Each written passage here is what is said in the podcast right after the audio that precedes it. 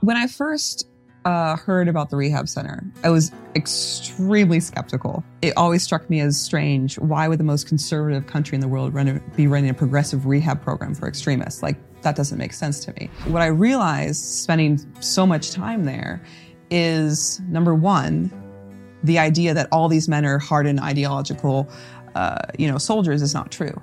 Two, there is a kind of bandwidth of you have the leadership who definitely are a lot harder to kind of get on board with this whole rehabilitation. But the foot soldiers, some of the people that you see in the film who aren't in that leadership, aren't in that kind of upper stratosphere, it's a little bit different. I knew that this film was going to get attacked. I didn't think it was going to be from the left, though. I was pretty sure it was going to be from the right. So if you can't even watch a 2-hour film before chiming in, if that's too much energy for you to do, then you are not a journalist. You are an activist that writes. You are not a documentarian. You're an activist with a camera. If there's something in the film that is factually inaccurate and that we fucked up, yes, I will. When you do something wrong, you should apologize. But for me, apologizing or apologies are not performative. I'm not fucking apologizing for this shit because there's nothing wrong with this film.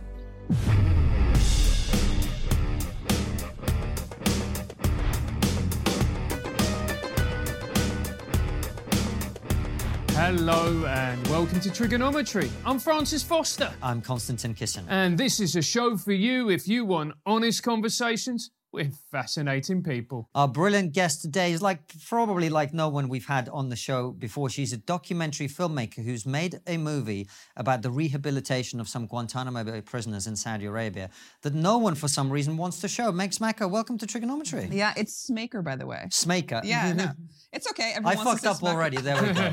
Don't say your terrorist buddies on me. Look, it's great to have you on the show, Meg Smaker. I apologise for that. Okay. I should have asked. Before we get into the conversation about your brilliant movie, Francis and I both watched it last night and really enjoyed it. And I can't for the life of me understand why people don't want to show it anyway. We'll get into all that. But before we do, who are you? How are you where you are? What has been the journey through life that leads you to be sitting here talking to us? Oh, that's not a mouthful. Tell me your life story and your purpose. 2 minutes flat. Okay, so I'll do my best. I am a documentary filmmaker, but I wasn't always a documentary filmmaker. For a long time ago, in a former life, I was a firefighter. And I loved it and thought I'd always be one. And then 9/11 happened. And my whole kind of world shifted. And my dad always said that there's pretty much only three types of people in the world. Those when you hit them, they hit you right back. Those when you hit them, they run away. And those when you hit them, they ask, why'd you hit me? And I've always kind of been in that third camp. So after 9/11, that was the question. Why'd you hit me? And I started to kind of do research and read books about Islam and the history of the Middle East and just watch the news ferociously. And I began to see that what I was seeing on the news was directly contradicting what I was reading about. And I realized after a while that both those sources of information was through someone else's filter. So I figured the only way to remove that filter was to go and get the information firsthand. So about 6 months after 9/11, I traveled to Afghanistan to try to find those answers for myself and was immediately humbled by my own ignorance of the world. Do you remember what you were like when you were in your early 20s? Yes. I'd rather not. That mindset. Yeah. You have this very self-assured view of the world, and that all kind of came crumbling down when I went to Afghanistan, and that kind of sent me on a journey to try to educate myself. So I went back to the States. It was a firefighter for a little bit longer, and then shortly after moved to the Middle East, moved to Yemen, lived there for almost 5 years, studied Arabic and Islamic culture. And while I was there, I taught Yemeni men how to fight fire. And then lived in Qatar for a year, traveled all around the Middle East, I think to every country except for Syria and Kuwait. And through those experiences, decided that I wanted to change careers from firefighting to filmmaking. Because I was seeing the stories that I was seeing and experiencing, I didn't see represented anywhere in mainstream media. So went back to the US, went to Stanford and got an MFA in documentary filmmaking and made a film that won a Student Academy Award. And then this is my next project that just premiered at Sundance. And yeah, that is a Cliff Note version I could possibly, Cliff Notice, that's not a word, we're gonna make it up, version I can possibly give you about who I am and why I'm here. Well, it's a fascinating life story. First of all, you mentioned coming to Afghanistan with a self-assured but ignorant worldview. Yeah. What did you learn there? Well, I think for me, the things that I had gotten from our media was, you know, they hate us because our freedom, you're going to go over there and these people are going to hate you and try to kill you or kidnap you. And the opposite was true. So for example, I basically hitchhiked across Afghanistan, and this family in one of these villages took me in and clothed me, fed me. I didn't speak Pashtun, they didn't speak English, but I have amazing charades and Pictionary skills. So we communicated through that line. And I stayed with them for a little bit, and one day we went out and to the local market. It was a very small village, and I was with the grandfather and the grandson of the house. And we're walking through, and there's another guy in the market who started just shouting at the top of his lungs at me and waving his fist in the air. I didn't know what he was saying, but I could pretty much take his meaning from his gestures and his voice that he, you know, didn't want me there and was very angry because my country was bombing his country at that particular time. The grandfather that I was staying with went up to the guy, picked him up by the scruff of the neck, yelled at him, put him down, and the guy walked over and said, "Sorry in Pashtun and welcome to Afghanistan in English." Now, these guys probably know each other for decades. It's a small village. And yet this person welcomed me into his home, defended me against someone else in the village who was angry that I was there. And it just went against everything that I had been taught about these people from the media. And so I just realized that my understanding of the world was very limited. Does that make sense? That makes complete sense. So what inspired you to make the film? Yeah, I mean, I think it's a plethora of things. Tell everybody what it's called as well, so they can... So the original title was Jihad Rehab, and it got changed to The Unredacted. So it's now The Unredacted. And it's a kind of a plethora of things. It's that question I told you before, why they hit us, try to understand the why of it. But also, after Afghanistan, I did a lot of traveling. I had a lot of... to places that usually people don't travel to, like Somalia, Afghanistan, Iraq... Colombia, and I met a lot of people who I think a lot of us think we know about and have strong opinions of, but actually don't have a lot of one-on-one conversations with. Meaning we talk about these people, but we rarely talk with them. So for example, I interviewed pirates in Somalia, warlords in Afghanistan, rebels in Colombia, and it just kind of set me on a trajectory to kind of, there's this quote from Dostoevsky where it used to be in the film, but I took it out. And he says, the easiest thing in the world is to denounce the evildoer. The most difficult thing in the world is to try to understand him. And that's what the film is essentially trying to do, to try to understand these men on a human level, if that makes sense. That makes complete sense. And what you do so beautifully in the film is, because we all have these stereotypes of Islamic fundamentalist jihadists, whatever you want to call them, but you actually get to understand them, you humanize them beautifully, and you end up sympathizing with them, and you get a level of understanding. The thing that struck me about the film is, for many of these, particularly very young boys, one of them was 16, it's a search for belonging. Yeah, yeah, I mean, I think there's at least for me anyway, I interviewed over 150 of these guys, and after a while, I began to see a pattern. And as I was making this film, it reminded me of a story my dad told me about starfish, of all things. And he said that there was a fishing village in Northern California that had a problem with invasive starfish. One day, the fishermen decided to get together and just kill all the starfish once and for all. So they collect them up, cut them into 3, 4, 5 pieces, thinking the starfish were dead. They threw the pieces back into the ocean, not knowing that starfish regenerate. So there was one before, now there's 5. The starfish population exploded and just devastated the local fishing economy. The moral of the story being, when you try to fix a problem you do not understand, you usually make it worse. Day after 9/11, most experts put the number of Al-Qaeda members around 400. Just before the pandemic, those same experts put the number around 100,000, including affiliate groups. So basically, the U.S. has been starfishing the shit of the Middle East for the last 2 decades. And partly because we don't understand. don't understand these men, we don't understand their motivation. And I think when you use simplistic rhetoric and you kind of go off that, your decisions are flawed.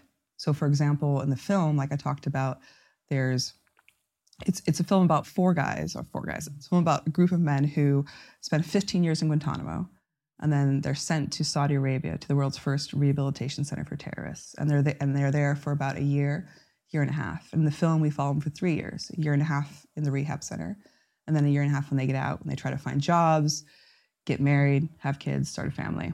And for me, the really interesting thing about making this film is seeing a lot of kind of commonalities between these men and men that I know in my own life, and seeing that there's a way more in common than we have different. It does make sense, as I think you're about to ask. But what I really like, I actually would disagree with Francis to some extent, because while I sympathize with some of them, I also think you do a very good job of not doing this sort of like, oh, they're all just like us and they're all perfect little precious little flowers. Because you talk to a guy who used to make bombs for a living, right? And you talk to a guy who's clearly, what was the guy's name? The one that I said earlier was really scary. Oh, Abu Ghanem. Right. I mean, that dude is fucking terrifying, because he clearly is very committed to jihad, has absolutely no intention of reforming himself or anything like that. And you show that in the movie. So you're not sort of going over there going, oh, I've just realized everyone is sweet and perfect. You try to give a rounded picture that some of the people who ended up going through, by the way, and you emphasize this, I think it's very important to say, you know, I'm someone who's just written a book called An Immigrant's Love Letter to the West. I think, in my experience, the West is a force for good, generally speaking. Doesn't mean we don't make mistakes, of course. But in my lifetime, the first time I looked at the United States and I went, you guys aren't living up to your own standards that you preach, was Guantanamo Bay. Right? Because, 9/11 was an awful atrocity. It was an awful atrocity, but it doesn't entitle you to suspend habeas corpus. It doesn't entitle you to just imprison people for 15 years without charge, etc. And this is what these guys went through. And some of them probably were completely innocent or close to completely innocent. Others were hardened terrorists. And you show both of those. Yeah, I think that the thing about this particular film is there have been quite a lot of people who've gone to Afghanistan who had absolutely nothing to do with any terrorist group. And it was literally a wrong place, wrong time. And there's been quite a few films and sort of stories and articles done on that.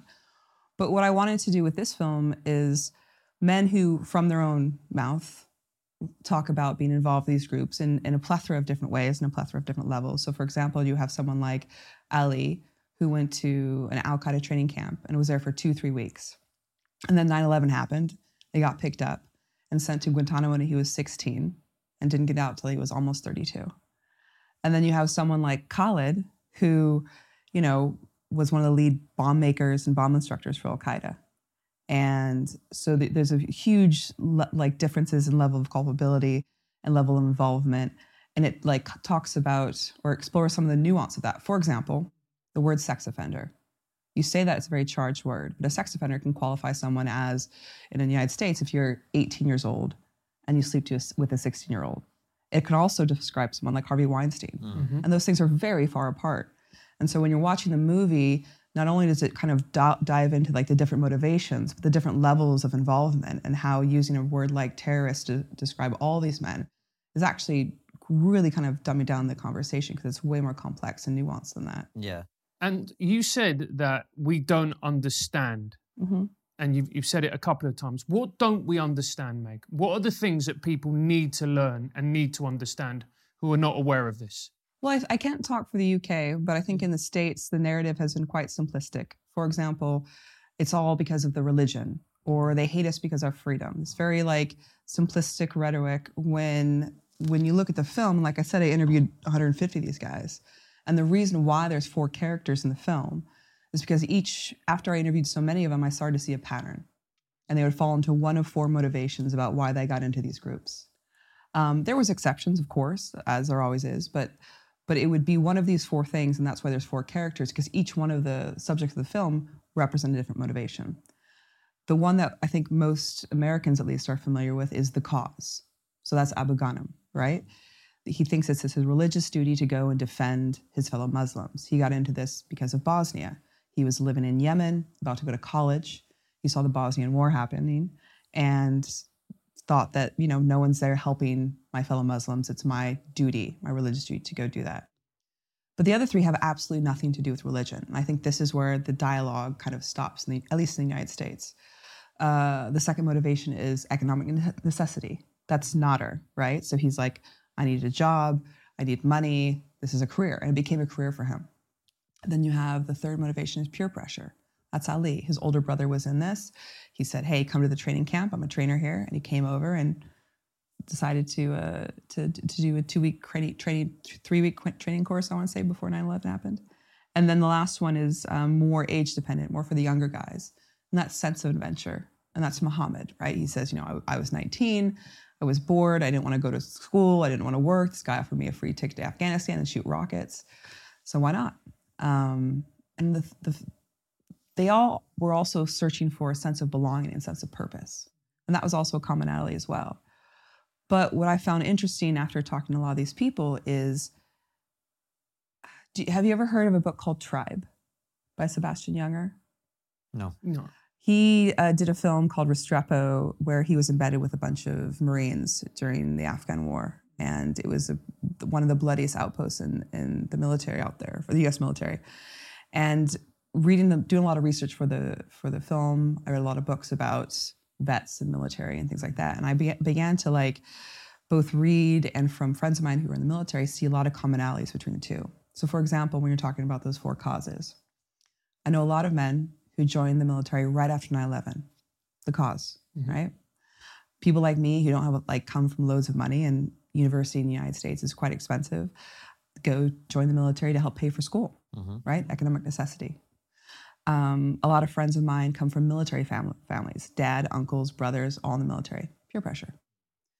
And a lot of people who, and they even advertise this in a lot of the adverts for the military is, it's an adventure. Go see the world, travel the world. Mm-hmm. And if you don't have disposable income, that's a good way to do it. And so what I realized, it wasn't about good and evil. It's about time and circumstance.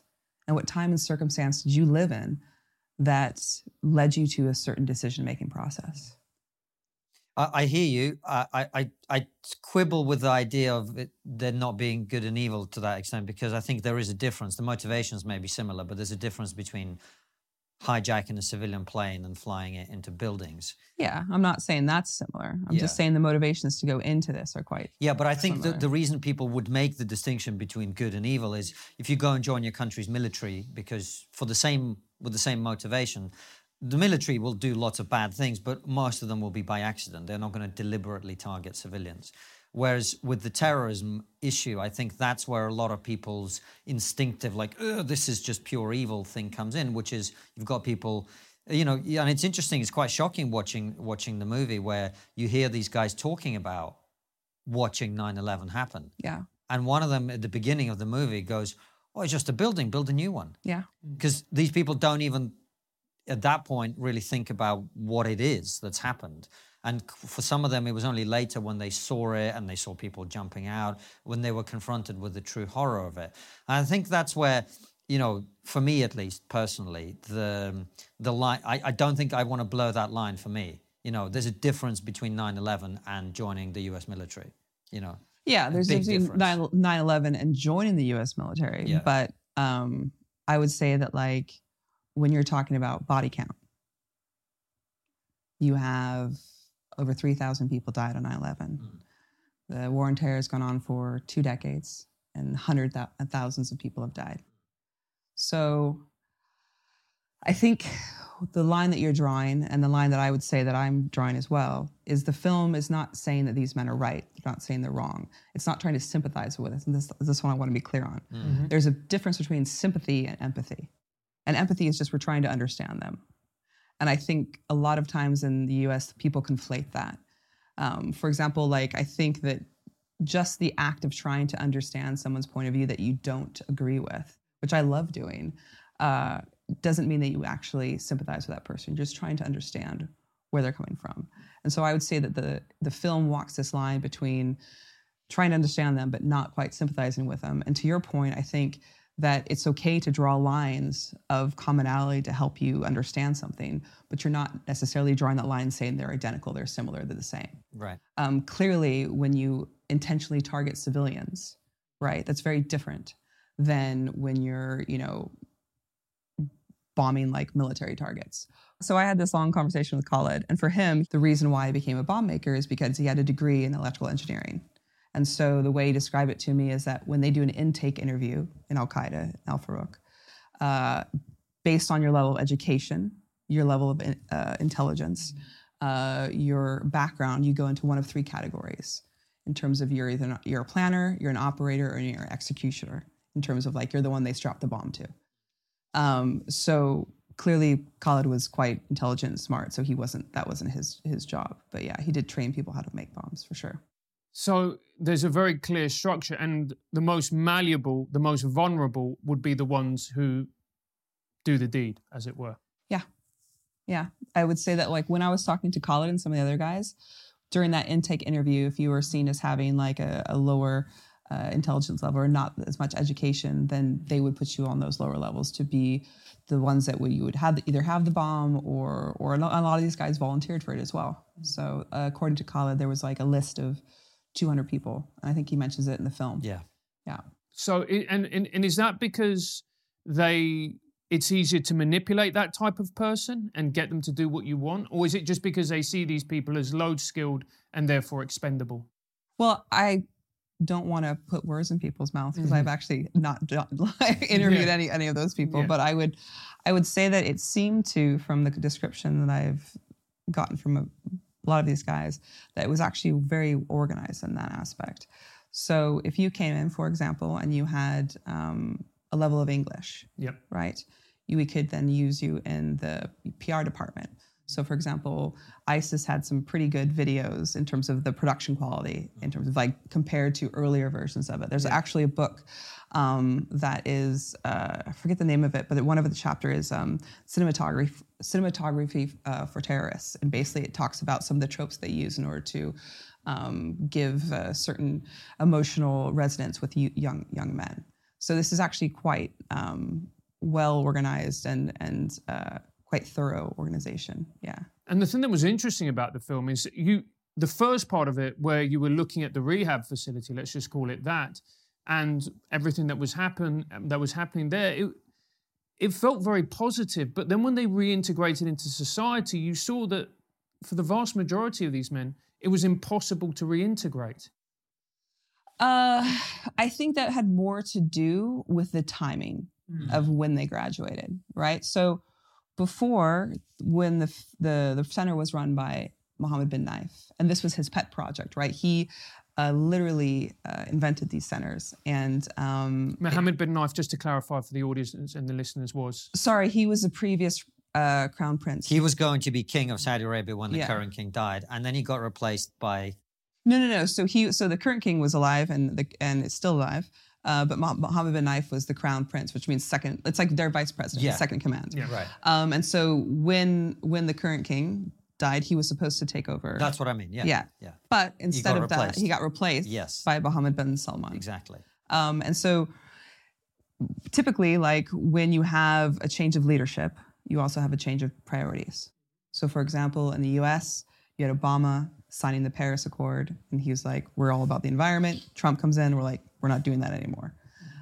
Similar in Saudi Arabia, where you had Mohammed bin Nayef, this was his pet project. He literally met almost every graduate who like left the center. He went to some of their weddings. He was very involved in this process. Where the new crown prince, it just wasn't on the top priority for him. So these guys typically would have gotten jobs and things like this, but because of the transition in power, they kind of fell through the cracks and were left to their own devices, unfortunately. Yeah. And one of the fascinating things about seeing, because you spent 3 years with these guys, right? Yeah. Inside this facility. And this facility is called the Care Rehabilitation Center? Yeah, it's called, they changed the name recently, but it was called the Mohammed bin Nayef Care Counseling and Care Center. Yeah. Or the Rehab Center for... And for what was incredible is you're watching these guys who've spent, some of them, 15 years in Guantanamo. They've clearly been tortured. They've been through horrific ordeals in there. And here they are. These are So according to our world, Western worldview, these are evil terrorists, and they've got like a swimming pool, sauna, daily classes on how to think. They're teaching them critical thinking. They're teaching them social skills. They're teaching them. I found it quite funny, the scene where he's teaching them how to deal with women. Yeah, he's like, you must compliment the smell of the meal. Well, what you have to understand, you're not integrating them into Western society. They've got their own standards. Yeah, I did take a few notes. I was like, good point, good point, good point. Yes, I'm going to incorporate that. But they're great scenes because you see the world these guys are coming from and the world that they're going back into. Yeah. Hopefully. Right? And that was eye-opening as well, because you're seeing people who are the evilest of the evil, the vilest of the vile, being treated humanely. And some of them, at least, are actually benefiting from the process. And a lot of them, you know, they claim to have an 85% success rate. So it is possible, because we had a guy called Ayman Dean on the show, who's a former Al-Qaeda double agent. Mm-hmm. And he said, like, you can't really rehabilitate terrorists. Like, it's very, very difficult. But clearly this program was having good success. It wasn't universally successful, but it was having good success. And it was fascinating to see these people being treated well. Did you find that quite like a shock, or was that natural? How did you find that? So when I first heard about the rehab center, I was extremely skeptical, right? For three reasons. Number one, it always struck me as strange. Why would the most conservative country in the world be running a progressive rehab program for extremists? Like, that doesn't make sense to me. Two, again, Saudi Arabia is not known for its human rights record. Three, she's a diplomat. I mean, that is putting it mildly. Yes. Mildly. Well, you know. Three, I think that, like, for me, a lot of the things that I've seen from the Saudi government, especially in the press, I kind of take with a grain of salt. Mm-hmm. And so before I went to the rehab center, I reached out to all the journalists that I could that had been there before and asked about their experience, and they kind of all said the same thing. They're going to take you, give you like an hour PowerPoint, do a dog and pony show. They'll give you 2 hours there tops, but they're pretty much not going to really learn anything new that we haven't covered. And when I told them I wanted to do a documentary there, they all like laughed at me over the phone. But what you have to understand is, like, the origin story of the center is quite interesting. And once you know that, then it makes sense why the Saudis are doing this. But when I first got there, I was extremely skeptical about this place because, again, the idea that I had is these were like really hardened criminals, right? And they were super into the ideology. And there's no way doing art therapy and, you know, teaching them how to, you know, balance a checkbook is going to somehow reverse that. But what I realized spending so much time there is, number one, the idea that all these men are hardened ideological, soldiers is not true. Two, there is a kind of, you know, bandwidth of like, yeah, you have the leadership who definitely, what the guy was talking about before, are a lot harder to kind of get on board to this whole rehabilitation. But the foot soldiers, some of the people that you see in the film, who aren't in that leadership, aren't in that kind of upper strata. It's a little bit different. So for example, you were talking about classes like finding a wife, right? So for guys that the center calls the normal terrorists, the ones that they catch going back and forth between Syria and Iraq and Saudi Arabia to join ISIS or Al-Qaeda, their program's only 3 to 4 months long. The guys that are going from Guantanamo, though, their program is a year long. And the reason is twofold. Number one, they're way more radicalized, because if we've just taken you for 15 years and tortured you and separated you from your family without any, like, you know, court case, you're not going to be the happiest camper in the world. Mm-hmm. And so a lot of the instructors at the center say when these guys arrive from Guantanamo, the first thing they want is revenge. They want to kill the first American they see. So that's one. The second reason is why it's so long compared to the other one is because, again, you have someone like Ali, who when he went in when he was 16, got out when he was almost 32.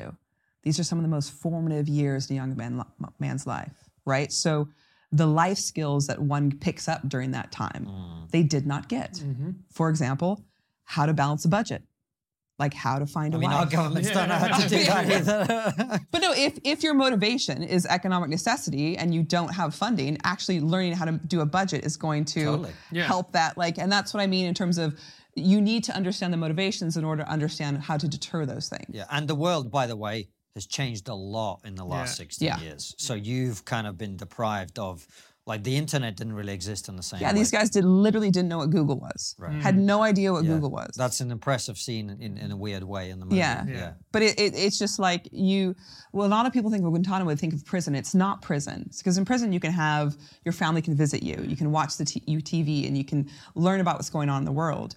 During the Bush administration, according to most people I've talked to, they weren't really allowed to have any contact with the outside world, including TV. And it wasn't until Obama came in that they were allowed to have TV and things like this. And what was really interesting is most of the main characters in the film, with the exception of Khalid, didn't speak English before they went to Guantanamo. They learned English in Guantanamo. And one of my favorite scenes that we had to take out was when Ali tells the story of how he learned English. So he was quite young when he went to Guantanamo, 16. And when Obama came in, they allowed him to have TVs. And he told me that one of the guards kind of took pity on him because he was so young. And he said, you're a young kid, you should be playing video games. So, I really don't know what video games to ask for. What video game should I ask for? And the guard said, you should ask for Grand Theft Auto. Mm. So Ali asked for Grand Theft Auto and he got it.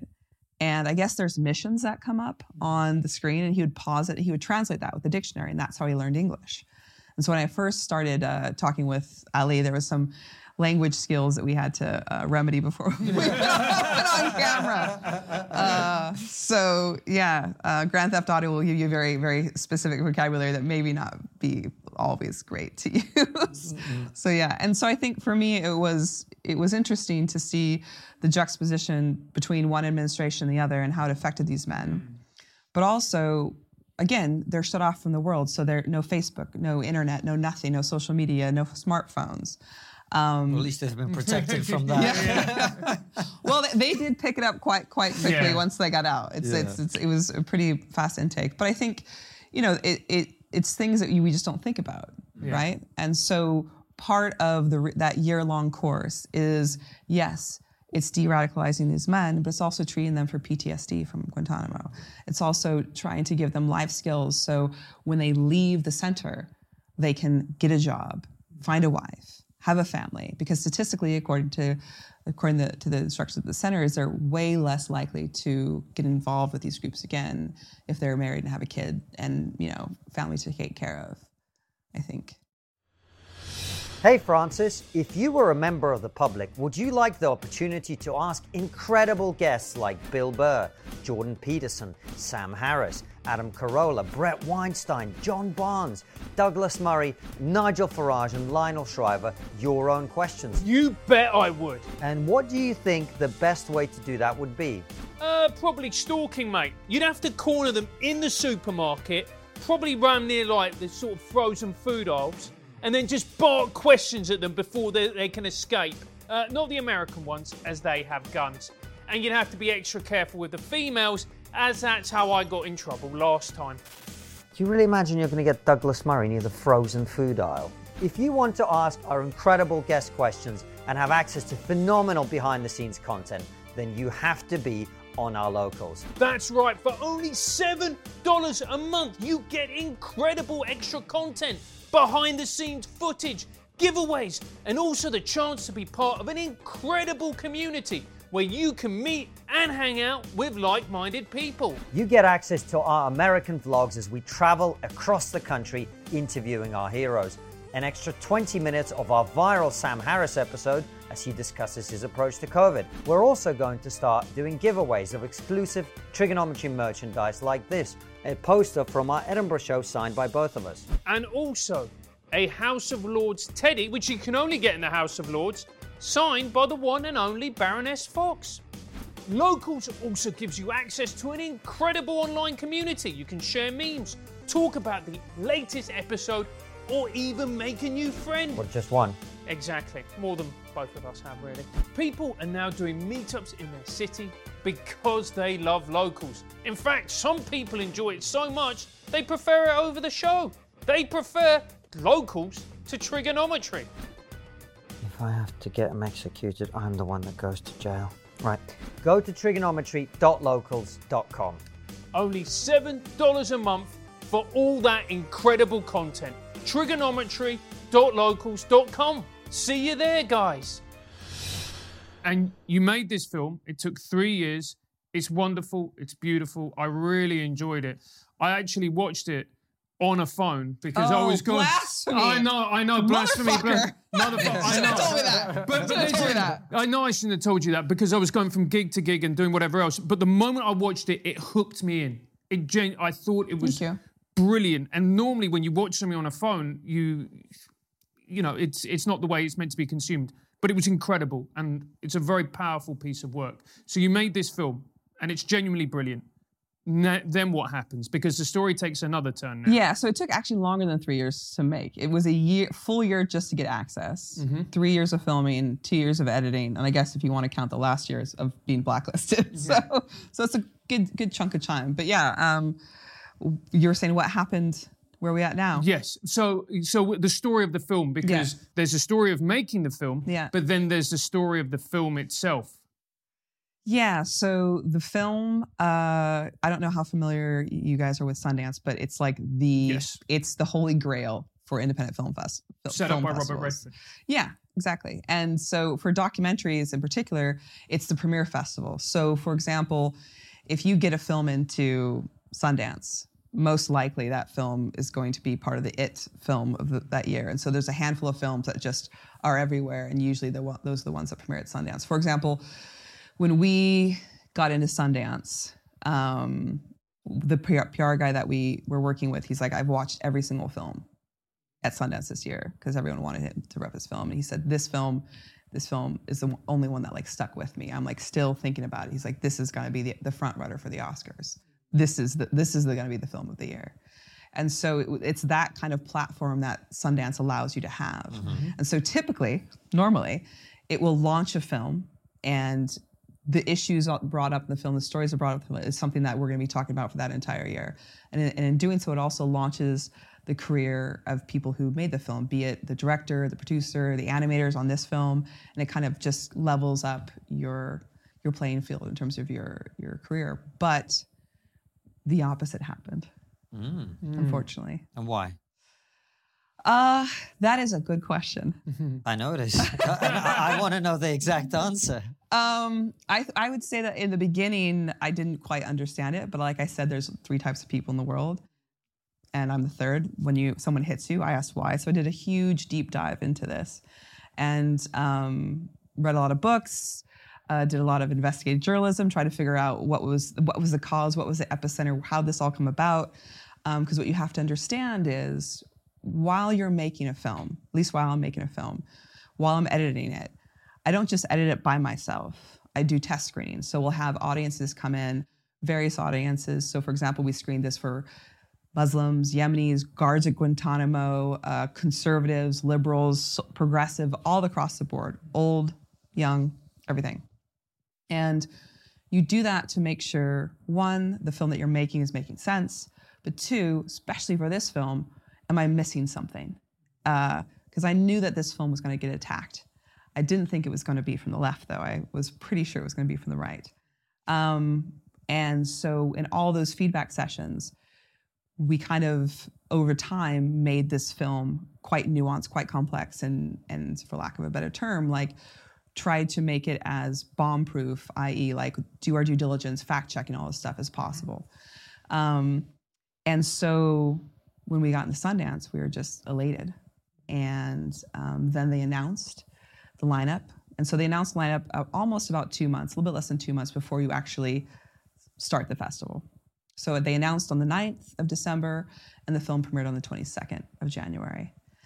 And the day after they announced the film, before anyone had seen it, the film just started to get attacked online. By? Initially, we didn't know who the people were. And initially, this is what I thought, to be completely honest. I think most people would have said that, oh, this person's attacking my film. They haven't seen it. Screw them. That was not my initial response. Having lived in the Middle East for a very long time, having had a lot of really close friends and people that I consider family who are Muslims in the U.S., I was well aware of the last 20 years in the United States.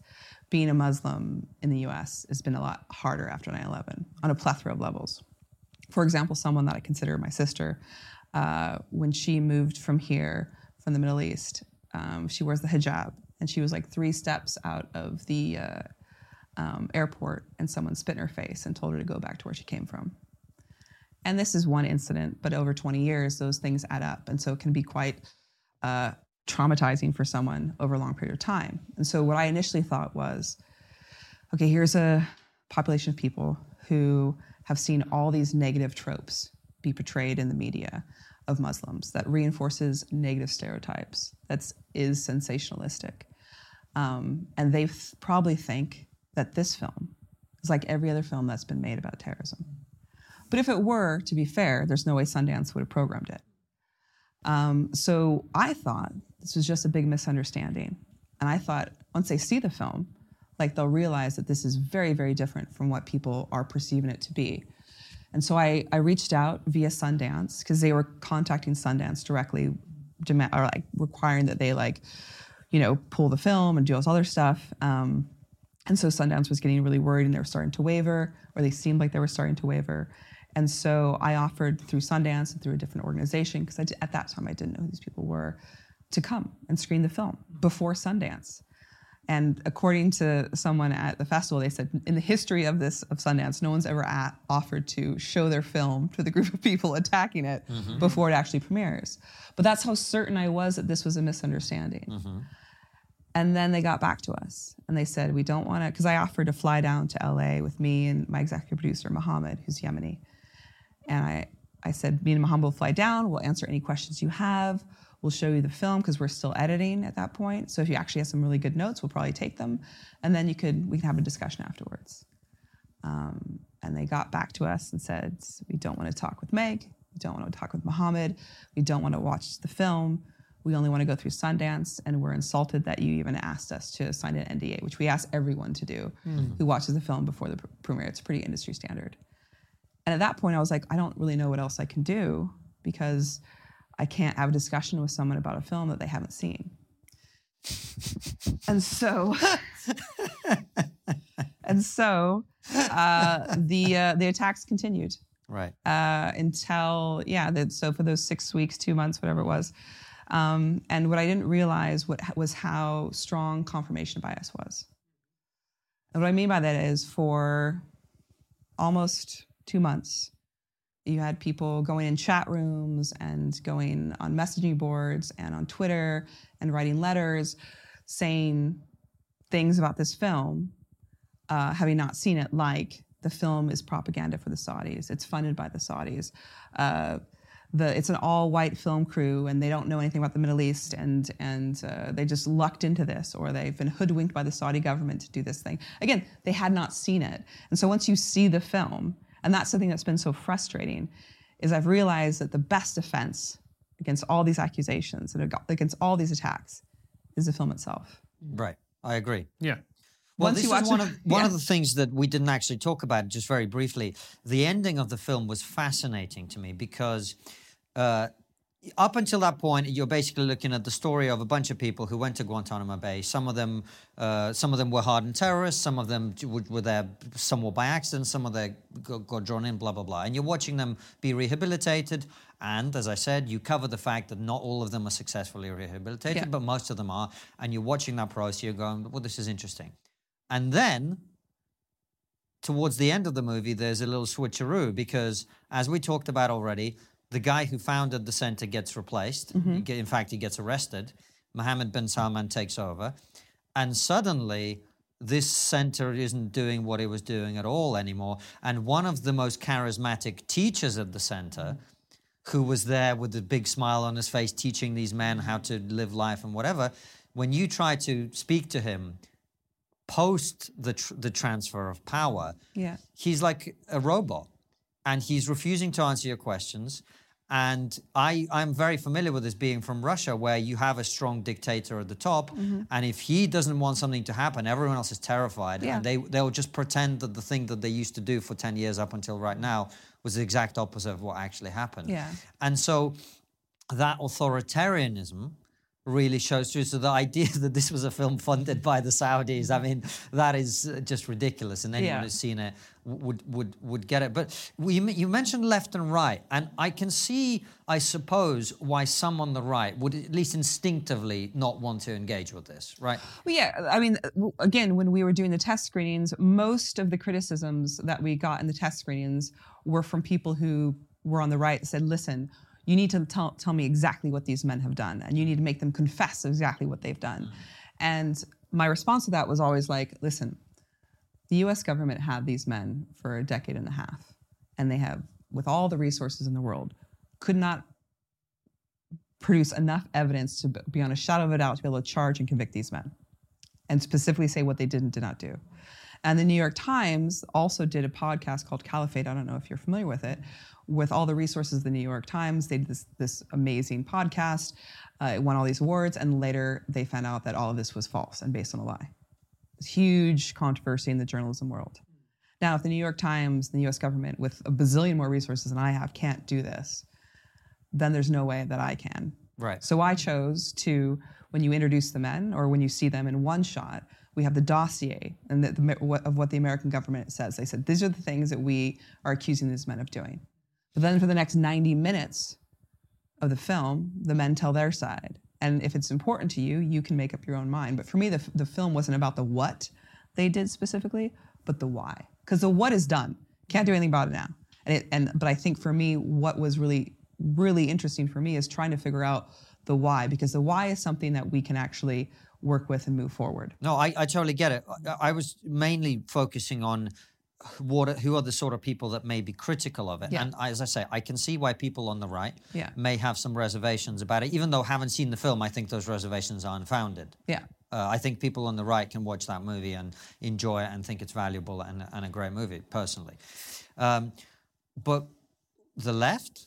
Why is the left upset about, or people on the left?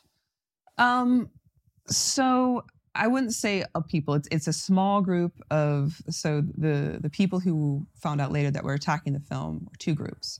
One was a group of 6 documentary filmmakers who were Muslim, and according to people at Sundance, they'd applied to Sundance and not gotten in. And I think that for me, if you are attacking a film that you haven't seen, and you're attacking a person that you've never met, then the problem is not with me or the film. What I mean by that is, we talked before about having 20 years of kind of really, really, really being discriminated against in the United States if you're Muslim. And so I can understand the knee-jerk reaction to this film.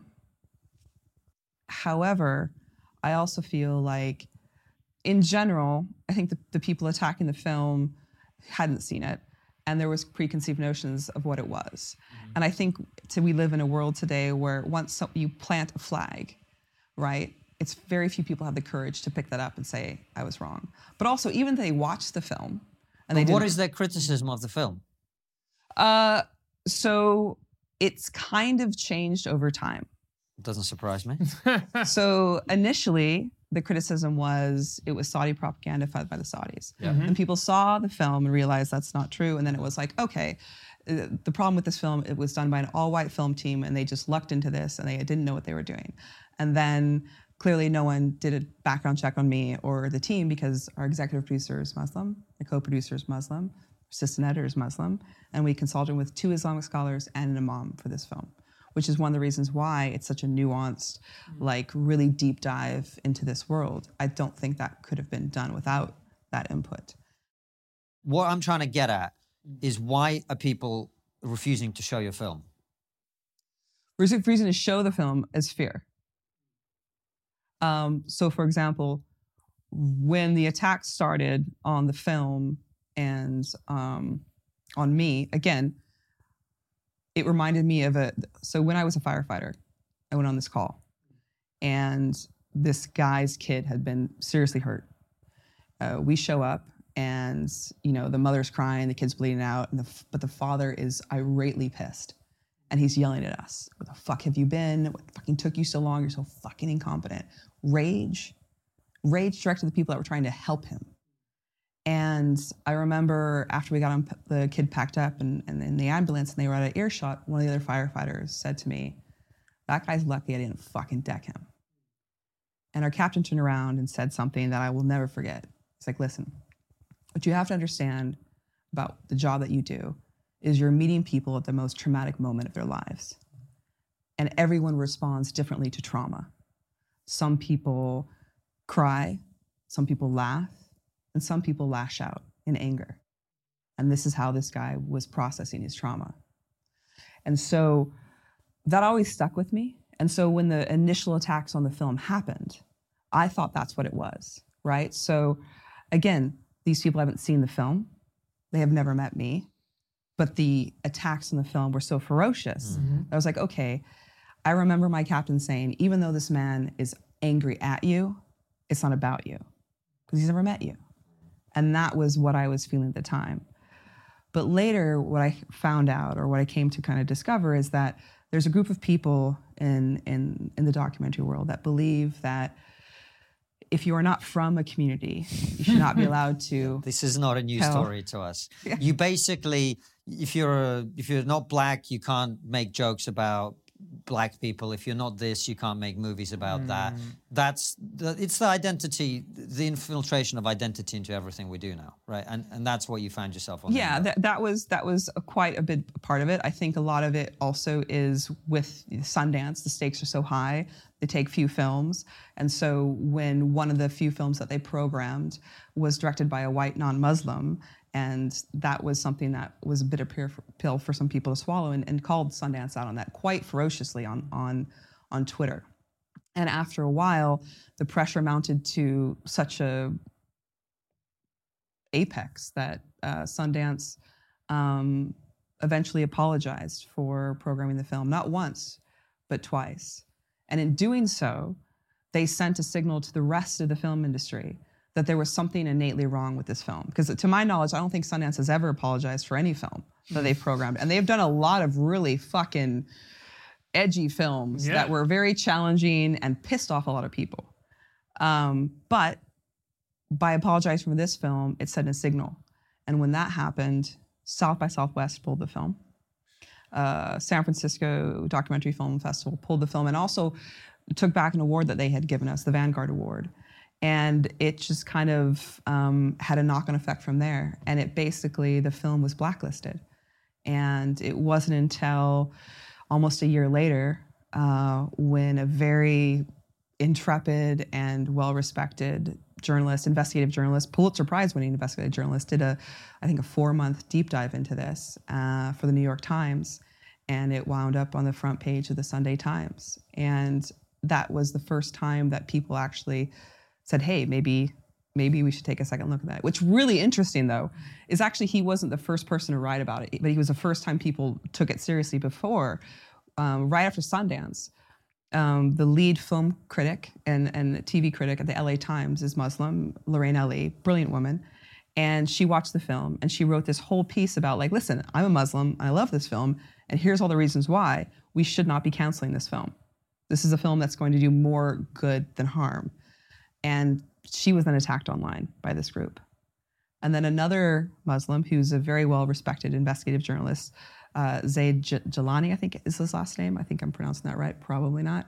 He did a piece, I think the actual title of it was Jihad Rehab is about compassion, not bigotry.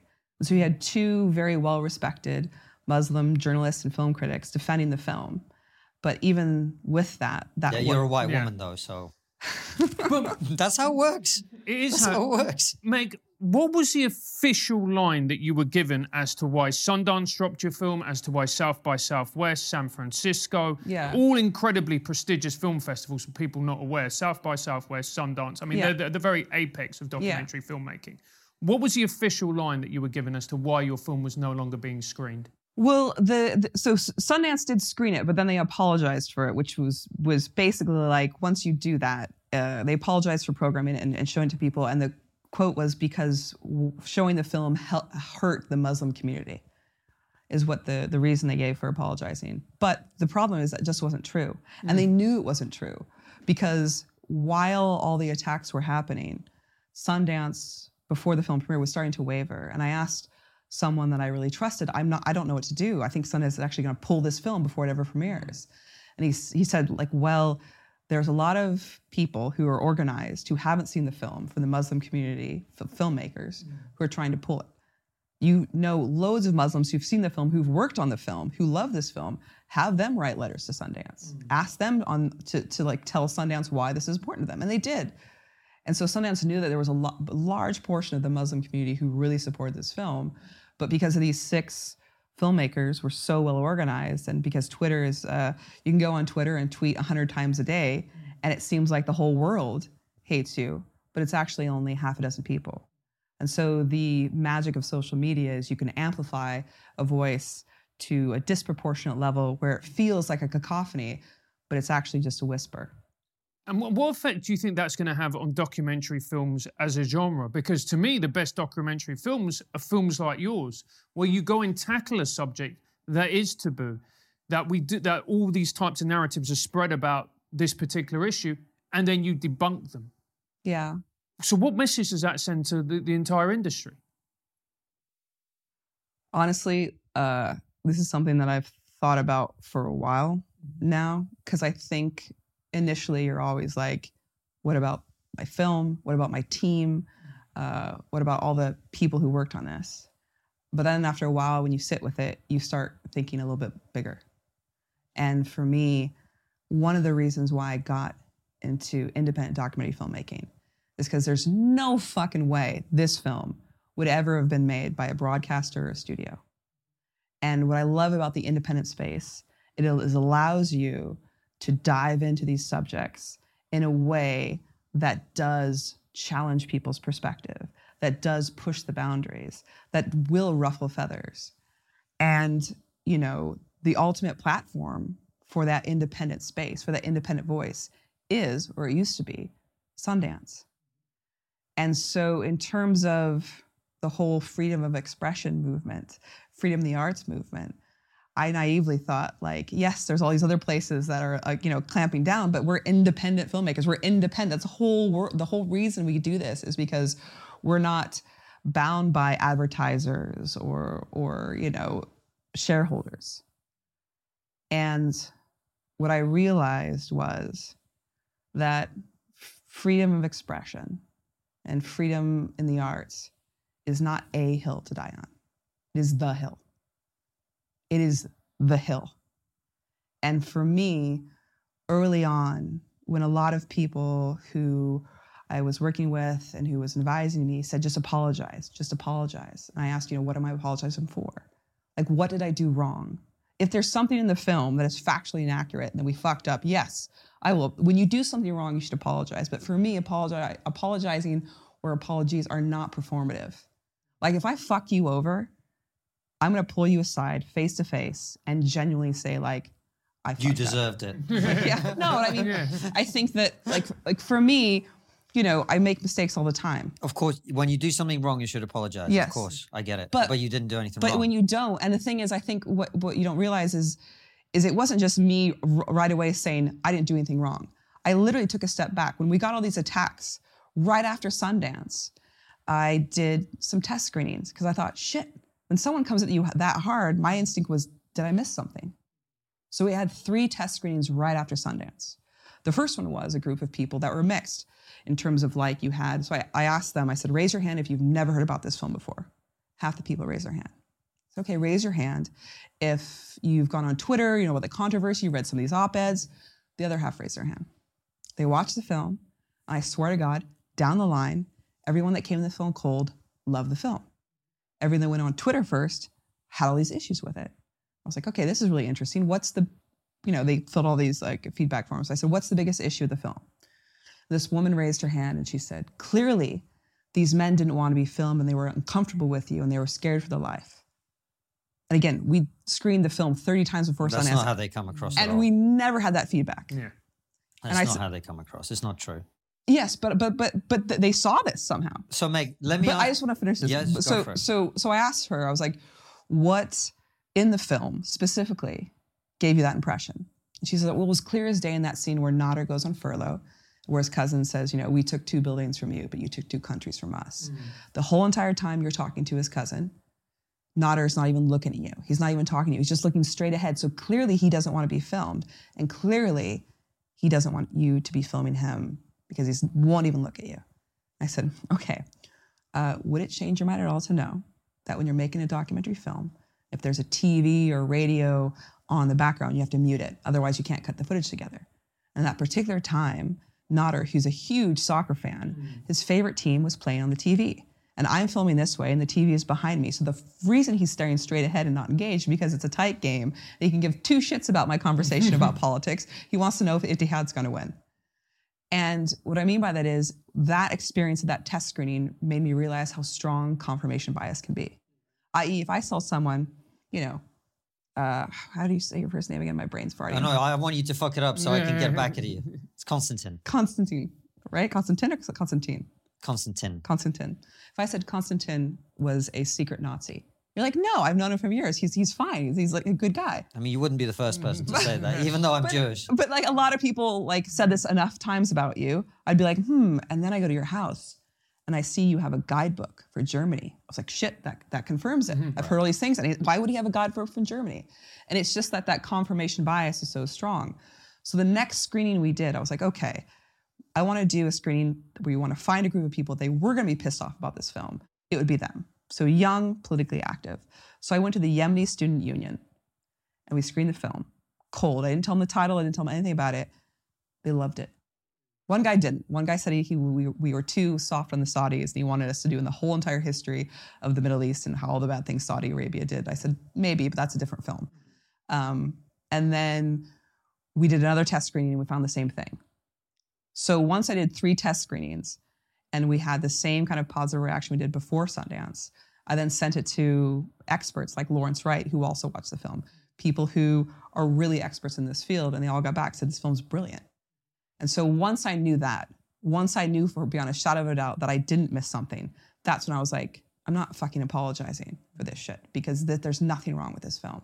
Well, I love what you said in the entire monologue there, and I love... Sorry, that was... No, it was great. I didn't use the word monologue sarcastically. I thought what you said was brilliant, and I agree with it completely, particularly about freedom of expression and freedom in the arts, which is, as we talked before we started, why we started our show. You know, we were two comedians. And so the question, it's a leading question, but I'm curious to ask you anyway. Have you considered the possibility that attacks and criticism of your film are not well-intentioned? I know this is unlikely for you because you always want to understand other people, but understanding other people doesn't necessarily mean giving them an undue benefit of the doubt.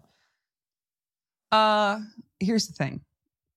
When I told you this, I thought that in the beginning, but since then I've done quite a lot of research. Mm-hmm.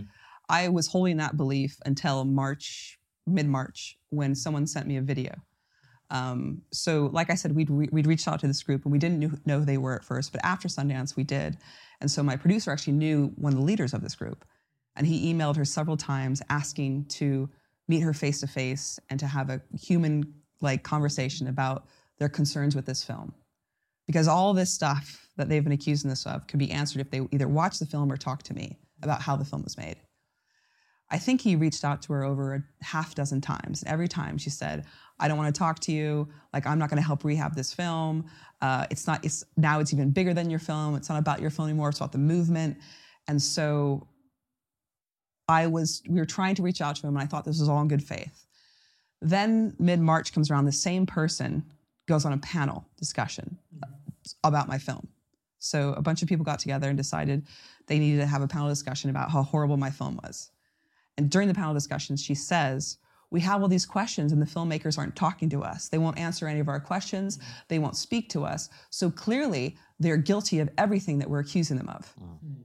Now, once I saw that, my response was, you're trying to tell me that my ethics are in question, where you're supposed to be a truth teller, a journalist, a documentary filmmaker, and you're fucking straight up lying and misrepresenting both my film, my team, and me. Right. And so that's when I stopped what you were saying, being gracious and trying to give someone the benefit of the doubt. Because I want everyone to do that for me. And so I will give you the benefit of the doubt because I would want someone to do the same. Sure. But when I see you lying, flat out lying, misrepresenting, when you attack the people, my team. So for example, they took screenshots of our credits and reached out to all the people in the industry in our credits and basically harassed them and threatened them and encouraged them to take their name off the film. And I had, team members who received calls and who literally were crying for like an hour and a half afterwards. And so for me, there's a difference between criticizing a film, which is normal, or a book. Like you came out with a book. There's gonna be people that read your book and not like it. They're gonna go on Twitter and be like, in chapter 4, he says this, and I disagree with that. That's fine. How did you know chapter 4? It is literally chapter 4. Is it chapter 4? Read chapter 4, read chapter 4. Yeah. Okay, vibing. And they were my tweets. So. But I think but that's the deal that you make, right? Right. You write a book, you make a movie, you put it out in the public space. Part of that is you're gonna get criticism. Sure. However, there's a difference between someone criticizing your work, which a lot of times actually makes you a better writer, right? Mm-hmm. Right? Makes you a better storyteller. Right. And then trying to actually blacklist your book, trying to get it banned or trying to basically cancel you and your whole entire career. I agree. And I think there's a difference between, inquiry and inquisition.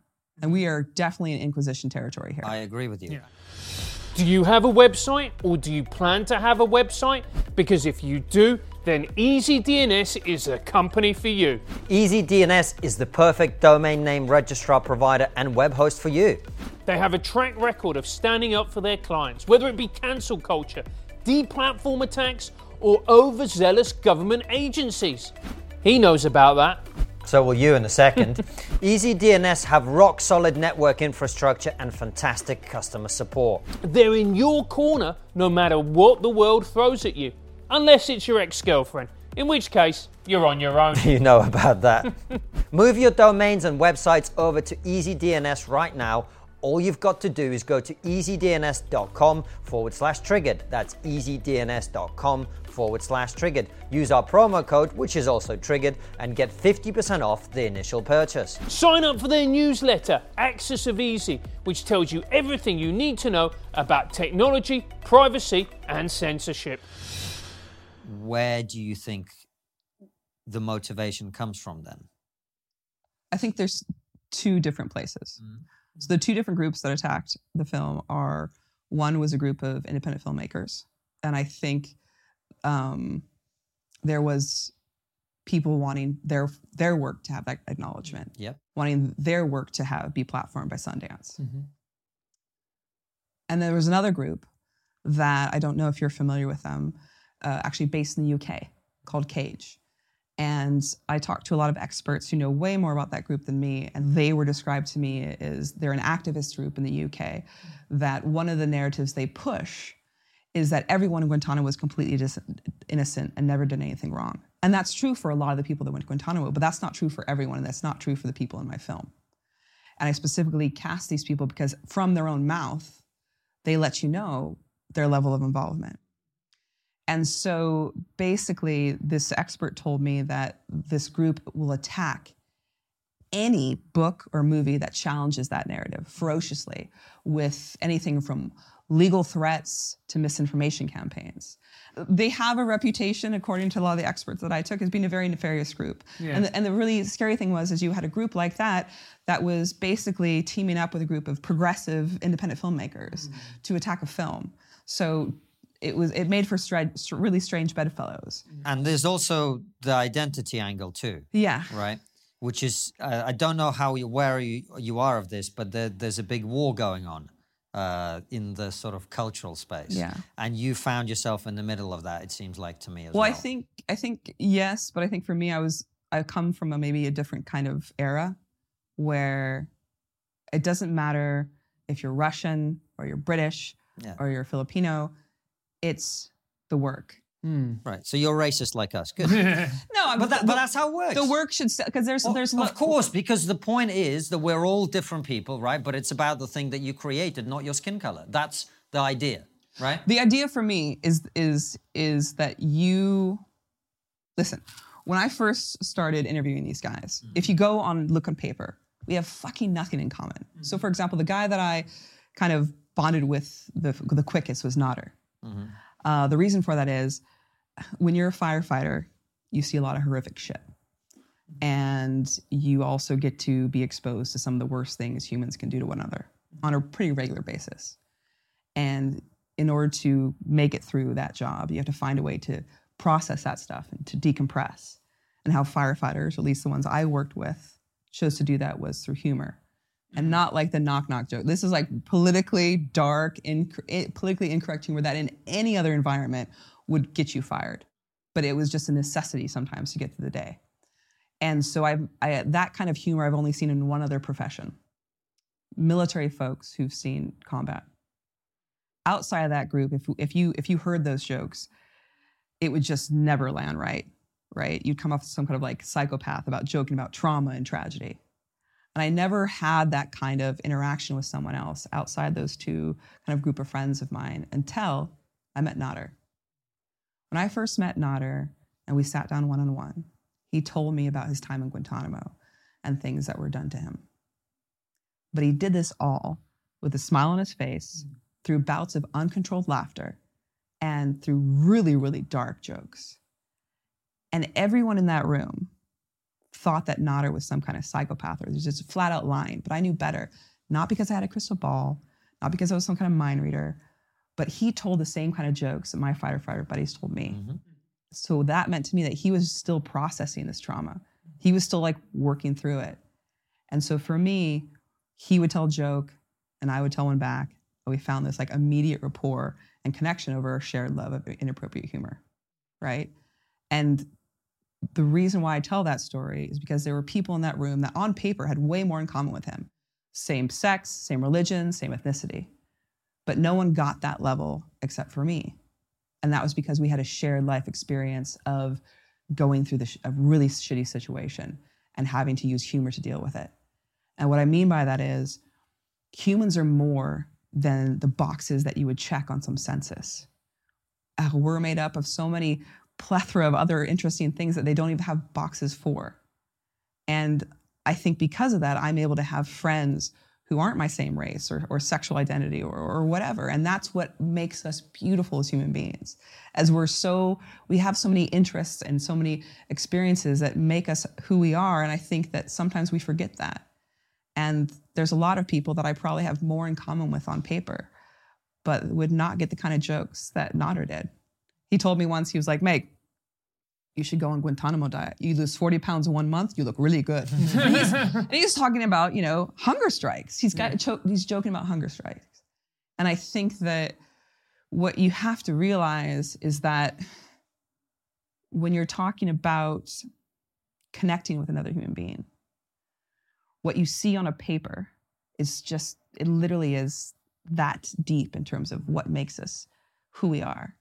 And so when you're talking about identity, yes, I think there's something to be said about a story being told from an inside perspective, because that's a definitely different perspective that I couldn't give. But there's also a lot of validity to an outside perspective. For example, I was a firefighter on 9/11. I had really strong feelings about this whole thing from the get-go and from a very different perspective. And when 9/11 happened, I saw my country as the victim. But then when I moved to the Middle East and I moved to Yemen, and I saw what my own government was doing in the region, I looked at my country as a perpetrator. And so I had like one foot in each camp. Mm-hmm. So as I was making this film, that was constantly on my mind, and I was thinking about my firefighter buddies and what we went through. But I was also thinking about all the Yemeni friends that I made and family in Yemen, and all the people that got disappeared or thrown in Guantanamo, or like the random drone bombings. And I think that those two life experiences gave me a very unique perspective, not just to make this film, but into this world. Yep. I don't know if that... Did I ramble on too long? Just tell me to shut the fuck up. You said that beautifully. That's a brilliant summation of why you made this film, which was so powerful and had such an impact on the audience who watched it, and particularly on me. So what does the future now hold for you, Meg, and your film? Yeah, so basically, we've pretty much been blacklisted for an entire year and untouchable. Very fortunate that the film was talked about and vindicated on the cover of the New York Times, the National Review, The Atlantic, Sam Harris podcast. And the whole reason why we're here is because right after it appeared on the cover of the New York Times, a bunch of people reached out and said, how can we help? This seems like a huge injustice. Like, do you have a GoFundMe? I'm like, I don't, but maybe I should make one. Mm-hmm. And so I made a GoFundMe, and I think we got like $3,000. I think 1,000 of that was probably from my family. They like all scrumping together. And then I went on the Sam Harris podcast and had a long conversation with him about the film and what was happening to it. And he was very generous and put it up without a paywall. So anyone could kind of listen to it. And so people forwarded on. It kind of went viral. And the GoFundMe went from 3,000 to $750,000. And so we were able to bring the film to theaters. And so right now what we're trying to do is bring the film to people, to be able for them to see it and make up their own mind. And one of the reasons why we're in Britain is we had loads of people reach out from the UK who were Sam Harris listeners or listened to the podcast and just were like, please, we'd love to see this film. So that was one reason. Another reason is we had someone from BAFTA reach out, mm-hmm. and they were curious. And so I sent them a link, and they're like, this film is like BAFTA worthy. Like, you should bring it over here and like qualify it for BAFTA. Maybe the British public will give you a fair shake where the Americans didn't. And so we came over here, and the reason why we're playing at the Art House Crouch End in London is to basically for the BAFTA qualification. And so all this month until I think December 30th, BAFTA members are voting for Best Documentary, Best Foreign Language Film, Best Director, these kinds of things. I know it's a long shot, but one of the reasons we're doing this is Sundance is such a well-respected entity. By them apologizing for the film, made it radioactive. And even though we have all these other institutions like the New York Times and The Atlantic vindicating the film, unfortunately within the small fishbowl that is the film industry, we're still pretty radioactive. And so the only way to kind of undo that is to have another entity within the film industry validate the film. And so that's probably only going to be either the Academy or BAFTA. And I'm not holding my breath for the Academy. But I'm hoping, I went into the BBC today to give an interview, and on the cover with the side of the building, there was this quote. I think it said something like, it was something like, was it George Orwell? If liberty is anything, it's telling people what they don't want to, telling people things they don't want to hear. Yeah. And I saw that as kind of like an omen before I went into the interview. I was like, maybe this country is different. Maybe they care about freedom of expression, freedom in the arts. We won't disabuse you of that. But the BBC has long since abandoned that. Anyway, Meg, it's a brilliant film, and I think the way you talk about these issues is really important, actually. And I'm really, I'm so grateful, because on Trigonometry, we often talk to people who've had things cancelled or have been denied an opportunity because they said the wrong thing or they've got the wrong skin colour, whatever. But actually, I'm just really grateful that we've encountered your film that otherwise we probably wouldn't have seen as a result of everything that's happening. So wish you all the best. Maybe at some point, the film can be available online for people to pay and watch. Yeah, so my hope is we bring the film to, the kind of game plan right now is try to get it BAFTA for at least a nomination, some kind of validation within the film industry. And if from that, hopefully that emboldens some distributors or buyers or streamers or broadcasters to pick it up. Hint, hint, HBO, Netflix. But it's worthy of it. Yeah. Yeah, I think that, but also I've talked to a lot of people who've done self-distribution. And my goal for the film is to have as many people watch it as possible. Because I do think that so many people who've seen the film in London have had such a huge positive impact from watching the film. And I think that it's a disservice that more people can't see it. And so when I was talking to my friend who does self-distribution, he said, listen, you're never going to get the audience size putting on like some random website with a paywall behind it that you will if it goes on Netflix or HBO or something like that.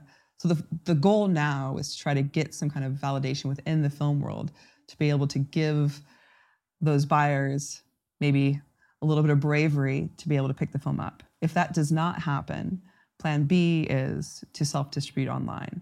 So take the film out, show it to all these different kind of people in different places around the world, build an audience of people who've really seen the film. So that way, when the film does go up online eventually, what happened at Sundance won't happen again. You won't have a bunch of people just telling you what the film's about and no one's seen it.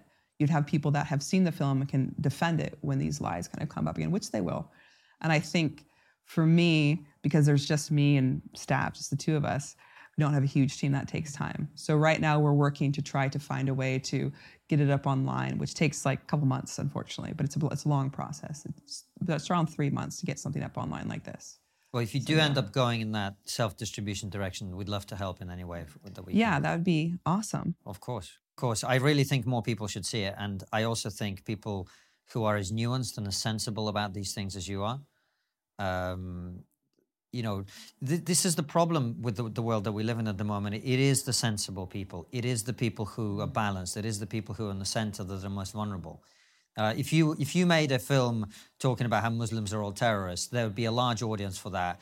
And the fact that people on the left tried to cancel you would only help you promote the film. And if you'd made a film about how all terrorists are actually innocent, there'd be a large audience on the other side of the political spectrum. And the fact that the right was attacking it would help you. But because you actually have taken a sensible and reasonable and balanced position, that's why you're left without a big tribe on your team.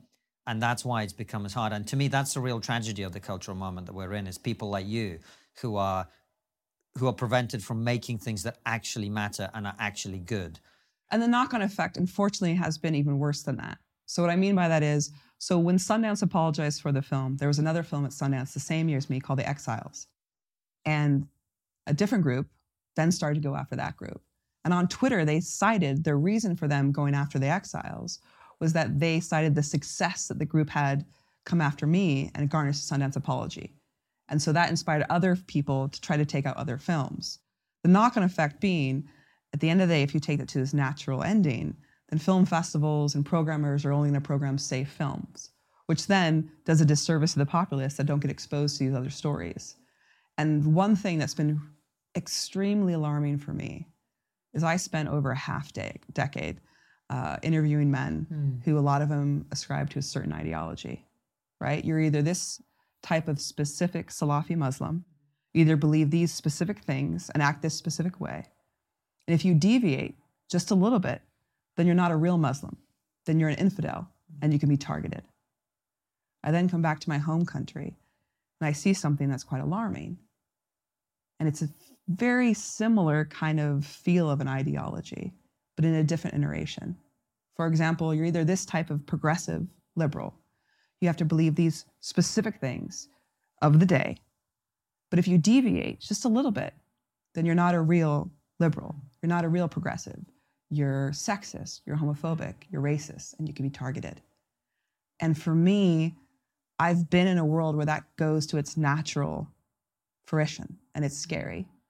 And so seeing that kind of ideology, and I do mean the word ideology because there are people who I know personally, who I considered friends, who didn't watch the film, but then decided to go online and just badmouth it and me because they believed that that was the right thing to do, be it virtue signaling or be it they thought it was a righteous cause. And what I mean by that is the reason why I don't think these people are evil or these people are mean or these people are bad people, it's just what you have to understand about the documentary community, it's made up of a lot of people who really want to do good in the world, who really want to change the world to be a better place.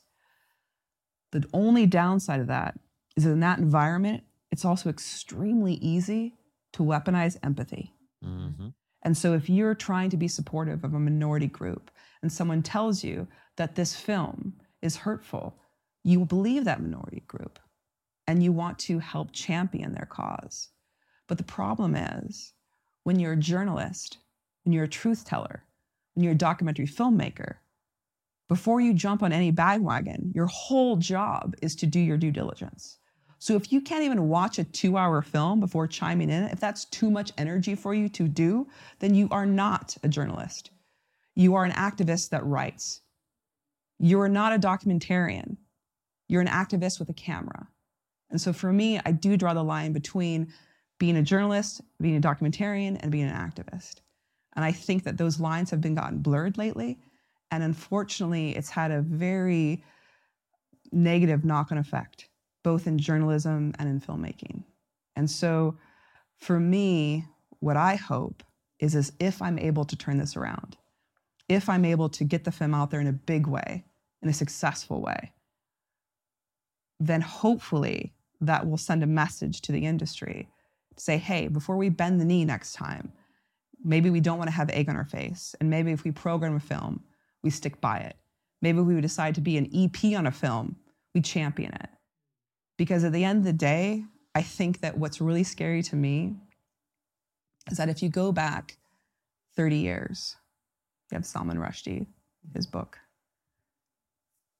People, I think the translators for his book were murdered, but bookstores still chose to put it on the bookshelf out of principle and sell it.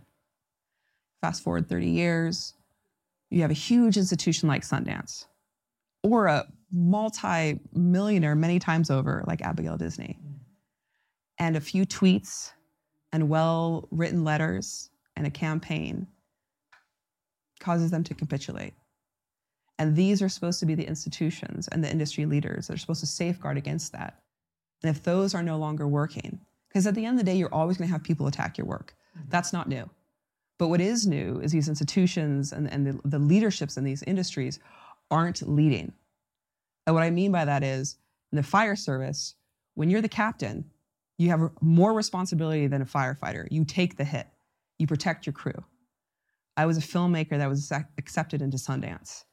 And instead of Sundance being protecting the filmmaker that they programmed, they threw that filmmaker under the bus. And that film and everyone involved in it. And to me, that's not leadership. And if you're not leading in the industry, then you're basically devaluing the value that you say you add. And at the end of the day, I think someone once told me the saying, like, they said the only thing more dangerous than a person with limitless resources and more money than God is someone who has nothing else to lose. And at this point, I got nothing to lose. It's fantastic. Thank you so much for coming on the show, Meg. It's been an absolute pleasure. If people want to find you online, if they want to find out more about you, where is the best place to do that? Yeah, so we have a GoFundMe page that we put updates all the time. So if you go to GoFundMe, just search Jihad Rehab or Meg Smaker GoFundMe. We have a website, jihadrehab.com, where we put a bunch of screenings and all those dates as well.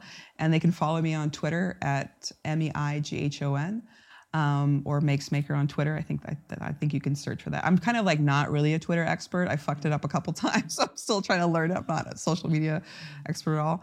Yeah, and then I think, you know, if people have any leads in terms of like if there's a theater near you or a film festival that you think would be brave enough, or if you are in the industry or you are a BAFTA member.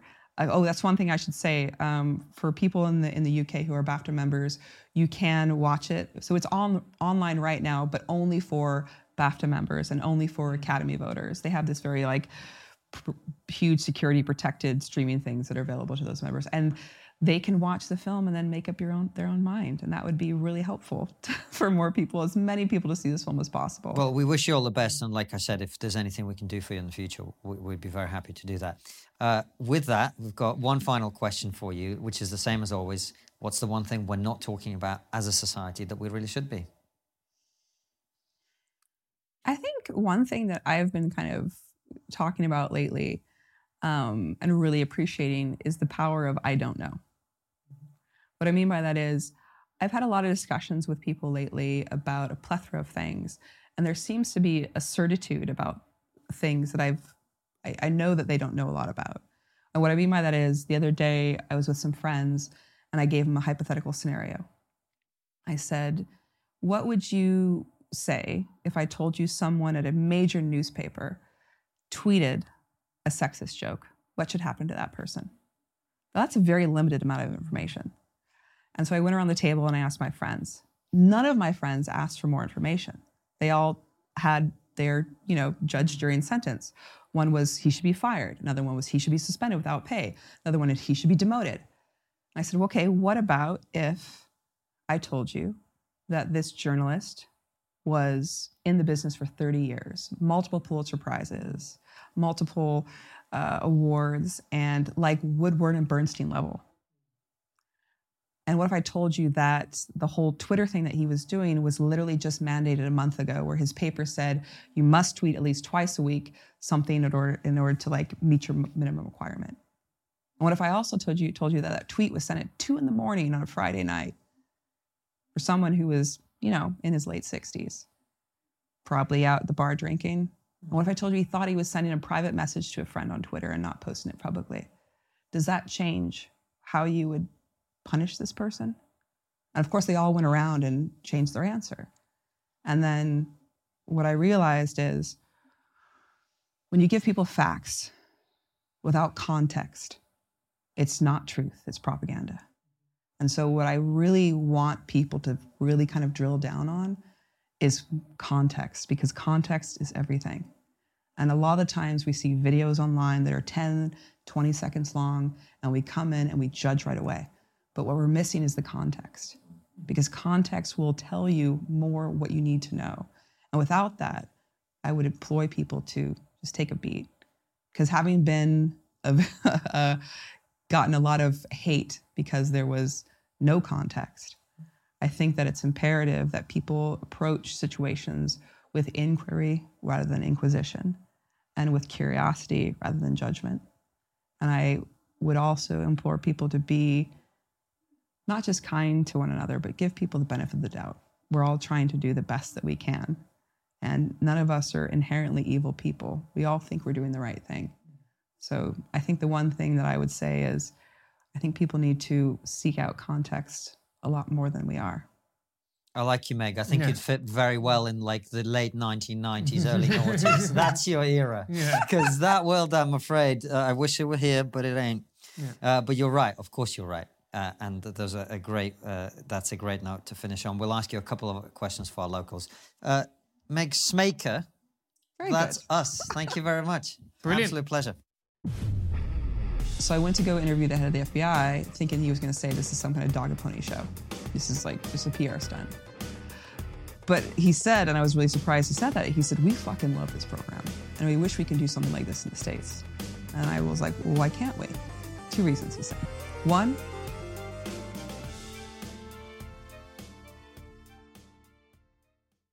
before you go, consider joining our exclusive member feed. As a member, you'll get ad-free and extended interviews. Click the membership link in the podcast description or find the exclusive episodes link on your podcast listening app to join us.